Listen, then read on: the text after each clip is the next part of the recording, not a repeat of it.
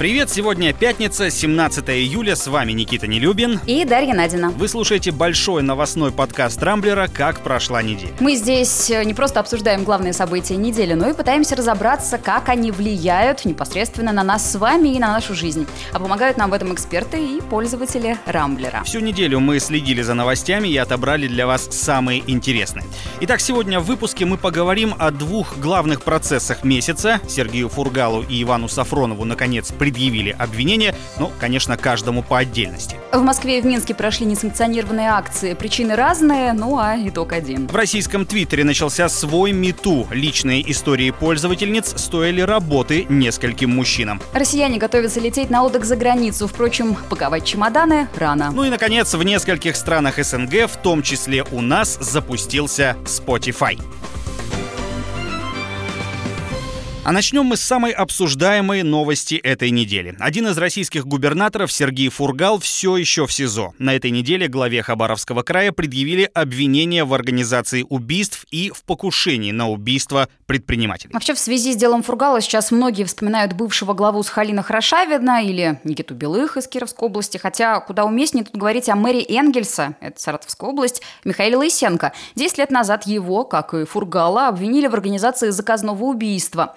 Такие статьи – редкость. Обычно крупных чиновников привлекают за коррупцию или за мошенничество. Ну и вот тогда, кстати, Лысенко признали виновным только по одному эпизоду о взятке. Дело считалось политически мотивированным, а в поддержку мэра выступали местные жители. Слушай, ну совсем как хабаровчане. Они, кстати, организовали несколько акций в поддержку Фургала, а еще запустили петицию на сайте change.org. Ее уже подписало более 60 тысяч человек. Сам Фургал, кстати, поблагодарил жителей Хабаровска за митинги через адвоката, но просил передать, что не одобряет одобряет их. С 9 июля, когда был задержан Фургал, Кремль так и не сообщил, кто займет его место. Кто это будет, вопрос к всезнающим телеграм-каналам. Некоторые из них, вроде Низыгоря, называли имя депутата от ЛДПР Михаила Дегтярева. В партии эти сообщения назвали слухами.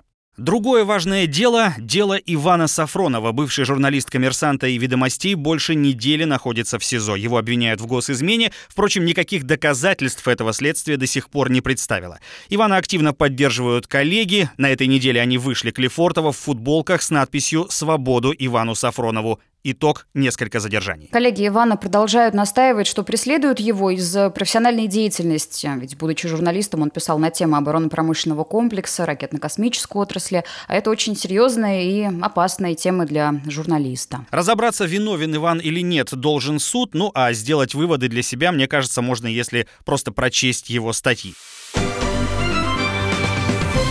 Если открыть новостные сводки или телеграм-каналы, то покажется, что главные события этой недели происходили или в суде, или на площадях. Вот, например, в среду в центре Москвы было задержано более 130 человек. Да, началось все со сбора подписей под иском в Верховный суд об оспаривании итогов общероссийского голосования по поправкам Конституции. Собирали эти подписи члены незарегистрированной организации «Открытая Россия». Ну и аналогичные акции происходили в Петербурге. Главный пункт требования отменить обнуление сроков Владимира Путина, которое теперь, после всеобщего плебисцита возможно. Оставив свои подписи, москвичи, а их было около тысячи человек, судя по подсчетам СМИ, решили устроить прогулку. Ну и тут, как водится, вмешались полицейские, поскольку массово гулять в условиях пандемии – это нарушение и административная статья. Массовые прогулки с задержаниями на этой неделе были и в Минске, но там, само собой, причины другие. Дело в том, что во вторник Центр избирком Беларуси отказался регистрировать в качестве кандидатов в президенты страны двоих главных оппозиционных кандидатов.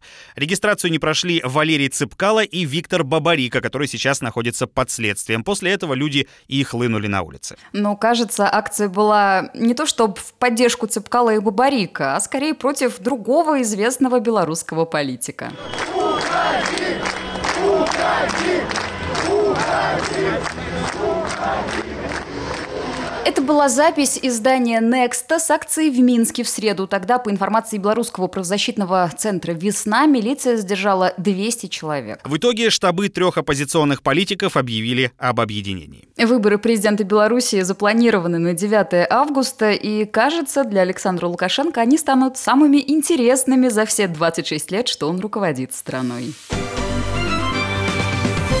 МИТУ добрался до российского твиттера. Снова. На этой неделе в соцсети стали массово обсуждать проблему домогательств и насилия. Личные истории рассказали десятки женщин и мужчин, в основном это были работники СМИ. Ну и казалось бы, проблема харасмента уже всплывала в публичной повестке, ведь был флешмоб «Я не боюсь сказать». Своими проблемами российские женщины делились и после старта кампании против голливудского продюсера Харви Вайнштейна в Америке три года назад. Ну а нынешняя акция, если можно так сказать, все-таки другая. Да, девушки и юноши впервые стали публично называть имена тех, кто применил к ним насилие или как-то неэтично себя вел. В этом списке оказались шеф редактора МБХ Медиа Сергей Простаков, а также фоторедактор издания Андрей Золотов. Оба в итоге уволились. А еще сотрудники Сбербанка, а в прошлом работники СМИ Сергей Миненко и Руслан Гафаров. Оба сейчас отстранены, а Сбер проводит внутреннюю проверку. Ну, еще один персонаж — это ведущий телеканала «Дождь» Павел Лобков. Его в приставаниях обвинили обвинили несколько мужчин.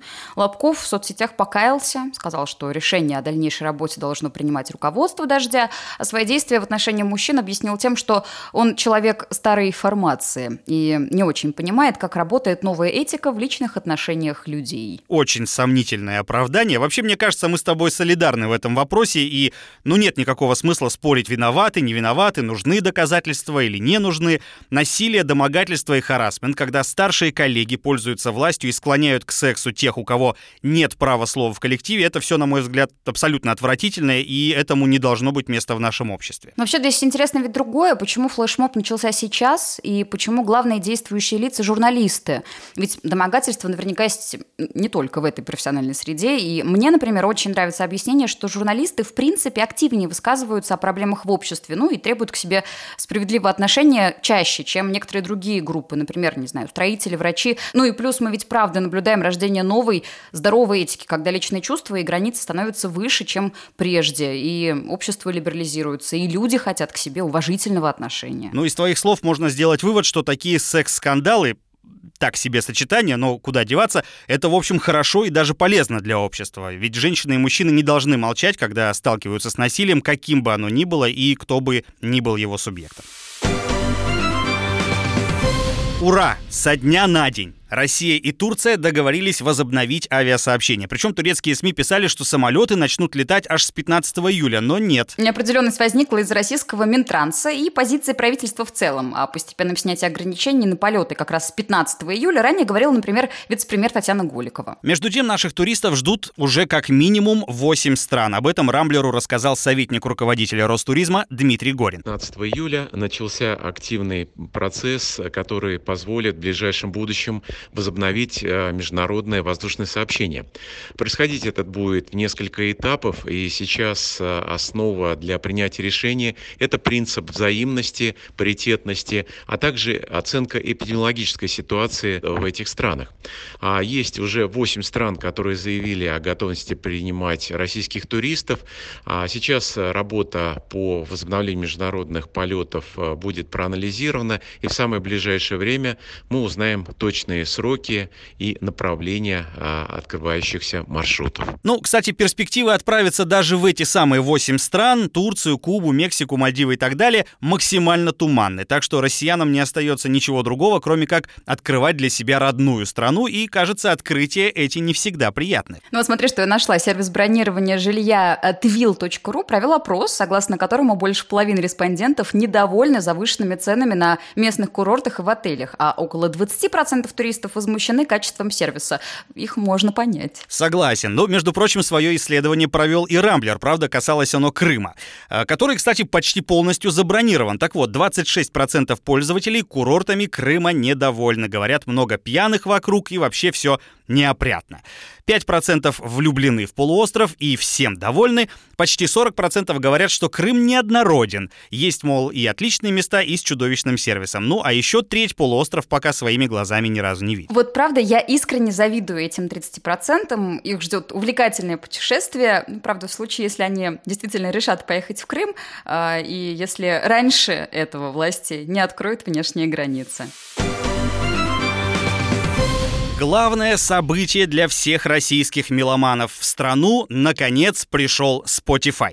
Сервис изначально планировали запустить еще в 2014 году, однако по разным причинам, в том числе, полагаю, и политическим, старт неоднократно откладывался. И вот свершилось. Причем Spotify запустили одновременно в Беларуси, Казахстане, на Украине, в Молдавии и нескольких странах Балканского полуострова. Доступ к музыкальному сервису можно будет получить как с помощью мобильного или десктоп-приложения, так и через веб-версию версию. Ну и есть два варианта. Первый бесплатный, там куча минусов в виде рекламы, ограничений по воспроизведению треков и так далее. Ну а второй это премиум подписка. Она стоит 169 рублей в месяц, причем первые три месяца плата не взимается. Тут уже пользователь получает полноценный доступ э, к песням в отличном качестве. Многие спрашивают, чем же так хорош Spotify, есть ли у него какие-то отличия от других популярных стриминговых музыкальных платформ Apple Music, Яндекс Музыка и так далее. Я среди тех, кто спрашивает, Никит. Но я, я отвечаю, существенной разницы нет. Принцип работы у всех одинаковый, однако у Spotify есть одно неоспоримое преимущество — это плейлисты. Объясню, сервис максимально точно подстраивается под музыкальные вкусы определенного пользователя и автоматически составляет наиболее подходящие подборки. Я вот, например, уже второй день активно пользуюсь Spotify, и надо отметить, что в этом плане сервис работает намного круче, чем, скажем, тот же Apple Music. Правда, есть небольшие странности в подборке легенды русского рока мне Spotify выдал «Золотое кольцо», группу Стаса Намина, дискотеку «Авария» и Михаила Круга. Вот так. Ну а кто поспорит? Последние двое вполне могут быть в этой подборке. И честно, я даже в Apple Music не знаю, где эту подборку искать и как ее создавать, так что для меня, наверное, Spotify будет открытием. Но, с другой стороны, я, например, очень люблю подкасты. И для меня Spotify — это разочарование, потому что российским пользователям Spotify пока подкасты будут недоступны. В компании посчитали, что подкастинг в нашей стране находится в зачаточном состоянии, состоянии, ну и поэтому решили пока эту функцию не включать, хотя русскоязычных подкастов там немало, и есть выход пользоваться VPN, это должно сработать. Кстати, если вдруг кто-то захочет перенести свои плейлисты, скажем, из Apple Music в Spotify, сделать это можно, э, есть масса сторонних сервисов, но будьте готовы, что какие-то песни можно потерять. Фонотека у Spotify все-таки чуть победнее. Ну и Shazam тоже легко перенастраивается на работу с этим сервисом. Так или иначе, появление в России еще одной музыкальной платформы — это круто, потому что у артистов теперь появилась еще одна возможность донести свое творчество до слушателей, ну и чуть больше заработать, конечно. Ну а нас больше выбора. На этом пока все. Вы слушали большой пятничный подкаст Рамблера «Как прошла неделя» в главных событиях, которые разбирались для вас Никита Нелюбин и Дарья Надина. Не пропускайте интересные новости, слушайте и подписывайтесь на нас в Google подкаст, Apple подкаст и CastBox. Увидимся на rambler.ru. Хороших вам выходных.